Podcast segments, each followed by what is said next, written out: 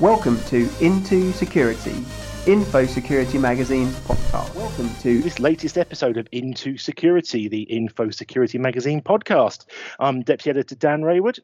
And Michael Hill here as well. I'm the editor. Delighted you can join us for this, our latest episode in our podcast series. So, to kick things off, then, we'll run over some of the uh, big news stories of the last week. Um, and I'm going to start with the, well, developing story, which affected Black uh. So, that's, well, Black B A U D, Blackboard, Blackbaud. Um, now, they're one of the largest uh, uh, providers in the world of education, administration, fundraising, and financial management software. Now, there were uh, reports that we kind of covered uh, kind of towards the end of, of last week um, that the University of York had had come out um, and notified uh, affected uh, staff and students that some of their personal uh, details may have been compromised as a result of a, a breach that Blackboard uh, suffered. Um, as it kind of turned out, a few more stories that we covered on Infosecurity, there were kind of several other um, companies, mainly mainly um, non-profit and educational companies that were affected. Um, as of kind of today, it looks as if it's progressed further, and you know, with there's there's mentions kind of online and in reports that it's 100 plus companies now that have actually been affected as, as part of this breach. So it's definitely a developing story. Um, but yeah, like I say, obviously, so Blackboard looks like they actually suffered a, a ransomware attack back in uh, May um, and it wasn't until about kind of mid July that they actually then uh, notified a lot of the companies that may have been uh, impacted. Uh, so as the stories developed, it looked as if so, along with uh, University of York, like I mentioned earlier, other companies in the UK and North America, plus Human Rights Watch and mental health charity Young Minds have also been affected. That was according to the, to, to the BBC this week. Um, University uh, College Oxford uh, the University of London, Canada's Ambrose University, and the Rhode Island School of Design are also among the higher education institutions impacted. Um, as this week's progressed, it, it, seems as if all those institutions have kind of taken on the process of uh, contacting the uh, the, the um, staff and and students that uh, may have been affected by this breach. Um, an interesting one around this story is obviously the fact that, as I mentioned, this this this uh, ransomware attack uh, happened around about 20, uh, 20th of May. It wasn't until mid-July that companies were actually told about it. So Blackboard has uh, come in for criticism for its slow response to the incident. Um, obviously, quite what that's going to mean in terms of kind of uh, GDPR investigation, we don't know at the moment, but it'd be interesting to see what's going on there. Also of interest, the uh, company said in a statement that they have actually paid a ransom to to the attackers. Now they admitted that the the uh, attackers removed a copy of a subset of data from its self-hosted environment, and it went on to say as protecting our customers' data is our top priority, we paid the cyber criminals' demand with confirmation that the copy uh, they removed had then been destroyed. Based on the nature of the incident, our research and third party investigation, we have seen no reason to believe that any data went beyond the cyber criminals in question or that it was uh, used or uh, abused and that it was deleted. And that was kind of the end of, of that particular story. Kind of a worrying story. Obviously, the uh, industry has reacted to it. Kath Goulding, who is CISO nominate, argued that it, it, was worrying that the firm had paid the ransom against general best practice advice, adding that this could encourage future attacks, of course. Obviously, as I mentioned, there's the issue there that comes into play with regards to the delay of notifying companies that may have been affected, or as it turns out, have been affected. It also, again, highlights the the issues around supply chain risks. Now, obviously, Blackboard is a third party that works alongside a lot of education companies, and as mentioned, kind of manages its administration, fundraising, and financial side of things. So, it, just to be clear, it is actually Blackbaud that suffered the the attack, but obviously, where it's got so many partners and so many companies that it works alongside and shares data with, it seems as if now that the actual impact has, has affected possibly well, 100 plus companies and as i said the story is ongoing. So it's a it's an interesting one to say the least. The ico are looking into it. They have been notified so it will be interesting to see how much more this one develops. Yeah i, I like you said it was it's a pretty classic supply chain attack isn't it really? Because i was just listening to something the other day about the NotPetya attacks where you know obviously ultimately a lot of companies were affected by one company being affected and we've seen other other incidents of, of impact as well. But this is this is an interesting one especially because the targets or i should say the victims in this case are mostly universities universities, which have probably faced their own challenges lately. Of course, they rely pretty heavy on fees, I guess, to, to pay their, their, their way. And of course, I guess a lot of that has gone. But it, it's yeah, it's not particularly looking good, is it? Really? Because I think, like you said, there's over hundred or so that could be affected by this. And when I I did a story, uh, Sheffield Hallam's one of the universities that, that sort of came out and declared, as it were, in a local newspaper. So it, it's a it's a tricky one, and I think I didn't realise they they'd actually paid the ransom until you've just said that. So uh, some good news, well, not good news, but some interesting news because mm. that does, it's it's a tactic that a lot of businesses would be very questionable about. Yeah, absolutely. Yeah, and, and, this is still developing, I think, and I think we're going to kind of see this one develop further for a fair while. So yeah, we'll keep an eye on it. But yeah, it's an interesting one. It is, and speaking of, of, attack stories and things like that, which have been quite recent, obviously there's always a lot of things going on in cybersecurity. And one we've been covering over the last week as we record is regards to Garmin. Now, a lot of people probably know Garmin. They they do things like smartwatches, they do things like fitness watches, trackers, things like that. Very sort of big in the sort of the GPS market. Of course, they've also got a lot of details in things like a bit more military. We're led to believe, and um, the concern there is that they actually suffered what they called originally an outage. It took a few days to get a bit of detail from it, and a lot of uh, reporting was going on across the news wires there of different claims of what was actually happening. And um, maybe a quick lesson to be learned is always try and stay ahead of your own news cycle, because um, eventually on July 23rd they confirmed that it was a cyber attack that encrypted some of our systems. Uh, this was actually about six, five, six days actually, including the weekend, since the original story of an outage came out. And of course, the services went down. People started noticing that their uh, what they were using was no longer available, whether it was, it was smart services, uh, online services, or maybe even something a little bit more kind of level of maybe military use, things like that. So there's, or even uh, aerospace, of course, which is a, a, big part of their business apparently. So yeah, Garmin, it's been a bit of a problem really, because said as well as online services being interrupted, including web, website functions, customer support, applications, and communications, they said we immediately began to assess the nature of the attack and start remediation. Now they said there was no indication of any customer data, payment information or anything like that being lost. Um, the only damage was to services being taken offline, which they were able to restore pretty quickly. And it's pretty admirable way that they were able to actually get this working because what they were able to do was not only determine the problem and, well, apparently keep on top of it in terms of resolving the issue. Maybe their communications were a little bit slow, but what they've actually managed to do is, is keep up to date. Now, in terms of what happened, it's all been a little bit kind of hearsay ish because we're not completely sure because there's not a lot of information coming out from Garmin. So, what some of the things we've been we've been reading about and some of the things we've been keeping up on are first of all that it was a ransomware attack. Now you could say what their words that a cyber attack that encrypted some of our systems that suggests that's a ransomware attack. You've got to read between the lines a little. But in particular, this was according to um, some research we found from SentinelOne. They said it was a variant called WastedLocker. This in particular has been tracked since about April, May, so it's of, of 2020. So quite a, a, sort of a common and uh, quite an up-to-date variant. Uh, in particular, it targets high-value companies. Garmin apparently a very high high value target it's also been described by a few other companies as being quite severe. I've got a quote here from Kaspersky. They said it's a targeted ransomware, which means operators come for selected enterprise instead of every random host they can reach. Now, the other things that are slightly, well, again, no real confirmation from Garmin. First of all, is that Garmin had managed to get hold of the decryption key, but by doing so, again, according to reports, um, this was apparently because they paid a $10 million ransom. It's a bit like you were saying, Michael, with Blackboard, they've apparently, and this is all, all you know, no confirmation, they paid their ransom in order to get the decryption key and start unlocking all of their their services. It, it's it's been commended generally in the way they were able to act quite fast and react to this problem.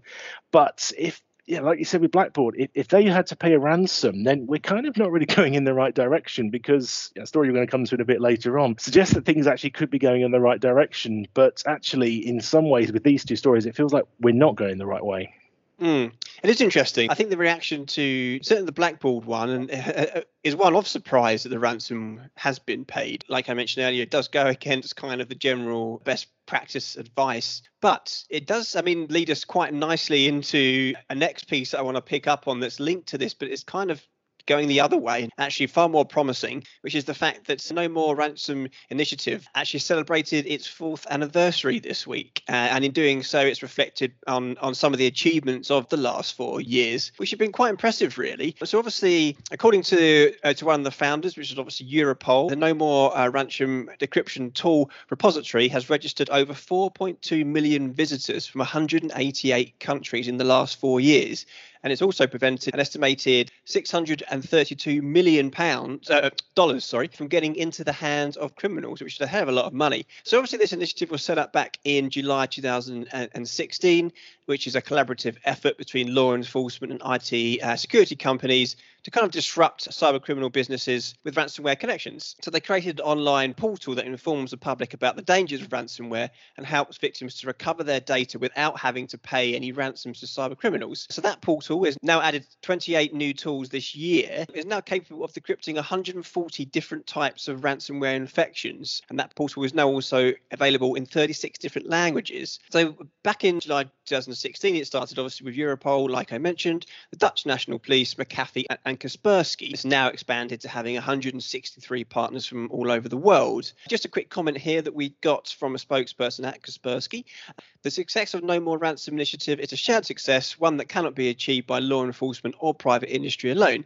By joining forces, we enhance our ability to take on the criminals and make it harder for them to harm people, businesses, and critical infrastructure. What ransomware has taught us for sure is that prevention is no longer better than a cure. Internet users need to avoid becoming a victim in the first place. Many relevant prevention tips are available on the No More Ransom website. If you do become a victim, it is important not to pay the ransom and to report your infection to the police. So, quite a contrast to kind of the first two stories mm. that we've heard there. I personally think it's just very positive. I think everyone involved in No More Ransom have done great work over the last four years. They're very well known for it, and it is a great initiative and it's a great effort to kind of you know to to, to fight ransomware and give give companies and people a means to decrypt their data without having to pay a ransom. But yeah, it, it is quite a juxtaposition compared to the first two stories that we kind of reflected on there. Yeah, absolutely. And we've, like like you said, you know, 600 plus million is has you know, not been paid, which is great because it, it, it's a real problem for businesses. And I, you know, I do remember, you know, been working in post security since this has launched, and it, it's great that it is still going because uh, my fear originally that it would be, uh, you know, washed away like several other initiatives can be, and sometimes they don't really stick around. But it's, it's fantastic, and I know some of the people involved, like you mentioned, the companies like Kaspersky, McAfee, and some others, and it's great that this has been kept going. It, it's not been left to kind of wither away, and the support is still there. And I think it's testament to people who, who are involved to actually just show those, uh, you know, those those sort of figures that have come out of it. Well, just for our last of the four regular stories for this episode, then, and we're actually going back uh, a week, couple of weeks now, actually, to a report which came out from the Intelligence and Security Committee of the UK government. This one was actually slightly pre-prepared, and I have to big thanks to FireEye. Actually, I went to a brief as we record. We did a briefing with them this morning, which was pushed back a week because of this. Actually, so it was last week the report came out, and it, it came out with no no well, plenty of controversy because they not only they name Russia as a highly capable cyber actor by the ISC, Intelligence Security Committee, as I said, but of course this came just after the new head of the ISC was announced, Julian Lewis, replacing different people who had moved around with some controversy around government. That's a different issue. I'm sure you can read about that, but we'll focus here on on the um, on the report. I mean, it's a fantastic report and really worth sort of getting some time to actually read it. And we, we did cover it on Infosecurity, and there was so much to pick out of it that I struggled to keep the story without going it uh, particularly long. But I mean, the, the report claims that the UK is one of Russia's top Western intelligence targets. This, of course, can follow some some various incidents back and forth, at least including the 2018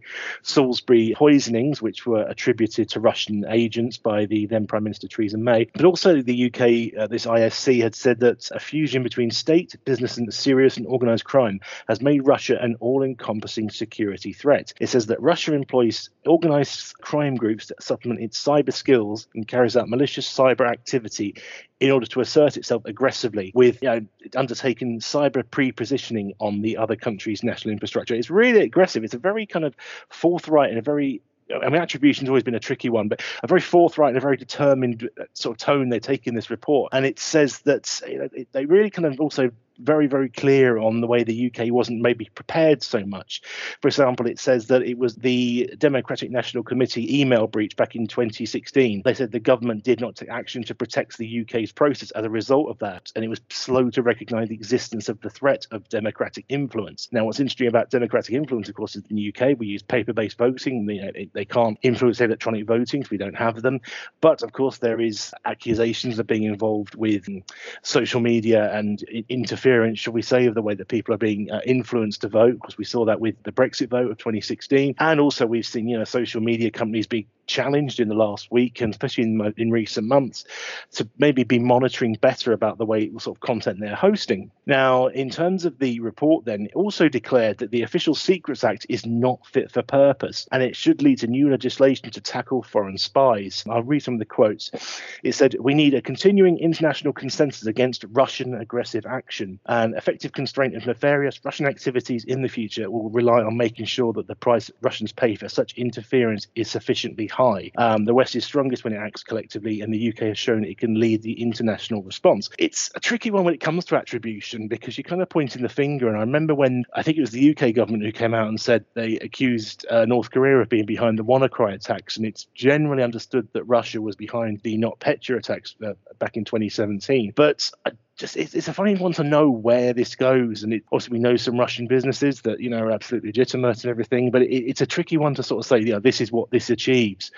But I, at the same time, I suppose if they say nothing, then you know you accuse of pandering and all that kind of thing. So I don't think we're going to Russia anytime soon, soon, Michael. Yeah, it is a tricky one when it comes to attribution. I mean, you know, it, some of the people that I've spoken to recently have kind of said that you know a lot of these these attacks are quite sophisticated and they actually use techniques to kind of mask where they're coming from anyway. And when researchers look into to try and track the origin of where they could be coming from, it, it, it's quite easy for these kind of nation states to kind of leave breadcrumbs that you know that kind kind of throw investigators off anyway. So it is a tough one, but it was a really interesting report that came out. So definitely uh, take a look at it if you if you've got the time. Okay, we're just moving on then for the next few minutes.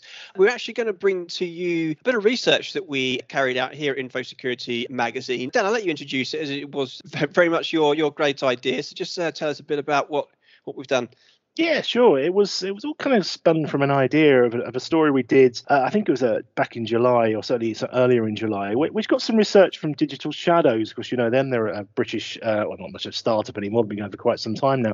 a British company where they very much tracking uh, action activity in the dark web and cybercrime on, the ground. They give you a lot of information, you know, about what people are saying about your business and and uh, all the things. I'm sure they're doing a lot more than that since um, since all that. But yeah, they do some really really great research around threats and stuff like that. And the, the, the piece of research they did before said there'd been a 300% increase in stolen credentials, with more than 15 billion credentials in circulation. And these include credentials for bank accounts, social media, video streaming services. And of these, 5 billion were assessed to be unique, as in they've not been advertised more than once on criminal forums. So I kind of thought from this, I thought, well, first of all, you know, we talk a lot about things like credential stuffing, where uh, and brute force attacks using all these, yeah, big data sets of people's credentials, and they you know they use it against against web services, and you know try it over and over again. Of course, eventually you'll get in, and of course people don't change their password. So we did a bit of original research. I thought let's, let's ask the questions of our audience that I guess I'm interested to know about. So, Michael, let's, let's do the first the first poll we did on the 23rd, which, if I remember rightly, was last Friday. I think it went up. No, sorry, last Thursday. It started last Thursday finished um, on Friday. And we asked the question how many new accounts have you created in lockdown? I'll, I'll give you the reason why I asked this one is because um, as we were sort of, obviously been in lockdown now for some four months now, I personally have created more accounts. I think I'm in the first option, which was zero to 10. But the example I cited is that I was looking to get my hair cut because it was getting four months and it's getting quite ridiculous. And one place I found locally uh, insisted on me creating an online account. And I'm like, why do I need to do that just to get my haircut? You know, I'm fair enough if I'm signing up to pay tax or have a bank account, but why just to get a haircut? I thought that's a bit excessive. So the question we asked, how many new accounts have you created in lockdown? Do you want to run through the results that one, Michael? Yeah, sure. So we got 120 responses on that one. So 120. Uh, so 80% was the top answer, which were in the bracket of uh, 0 to 10. Next top answer, 12.5% in the bracket of 10 to 30 new accounts, with only 7.5% going for more than 30. So vast majority there kind of opting for the uh, 0 to 10 category, which I found quite surprising. The point that you made there, Dan, is actually really interesting that you know, you just went to get your hair cut or looking to get your hair cut and you had to set up an account. I wonder whether that kind of zero to 10, whether people are taking that sort of thing into account. But yeah, uh, certainly an interesting bit of research to do. And even if zero to 10 is the most common answer, 80%, that's still a lot of new accounts to make in what? Through what, what we six months, I guess it is. So it's still, you know, a fair a fair number, I would say. I think also, yeah, yeah, we're free. I think it's officially we we most people started working from home March, but I guess some were already doing it from February. So yeah, we're kind of pushing towards five months now, anyway, at least. Uh, I think the other thing to consider is that a lot of people before lockdown would have thought nothing about walking to the local supermarket or driving to the local supermarket and doing their shopping. When we were discouraged from leaving the house for you know more than an hour a day, people would have done more online shopping, which means signing up to these the mm. you know the supermarkets now. So that's where I was thinking with that. So yeah, even though maybe zero to ten, like you said, it's not a lot. It is a lot of new accounts. And that led to the second question, which we ran on this went up Friday night actually. So we caught a lot of the sort of US traffic through uh, through Friday, and hopefully some of the people looking. These were on Twitter, by the way, on our Twitter account at Infosecurity Mag. So this is a bit of a more of a standard security question, really. And we asked, do you create a unique password for each new account you set up? And I don't know if you, if you want to look at the results for that one, Michael. Yeah, sure. So we had options of yes and no for that one, quite straightforward. Top answer was yes, and that was 69.7%, with obviously 30.3 going for no. So literally just under 70% saying that they do create a unique password for each account they set up, and that was uh, that was from 297 uh, votes, just under 300. So 70% of 300 saying yes, they do uh, use unique password for each new account set up. That's quite promising. Yeah, I was quite happy with the numbers actually. That 297, which is really, really good, especially because we ran it through the evening on Friday. So we might have caught a lot more people who, uh, you know, we've got quite a lot of followers in info security. So, uh, it, it, you know, could have caught a lot more people who, who don't normally follow cybersecurity, which is great.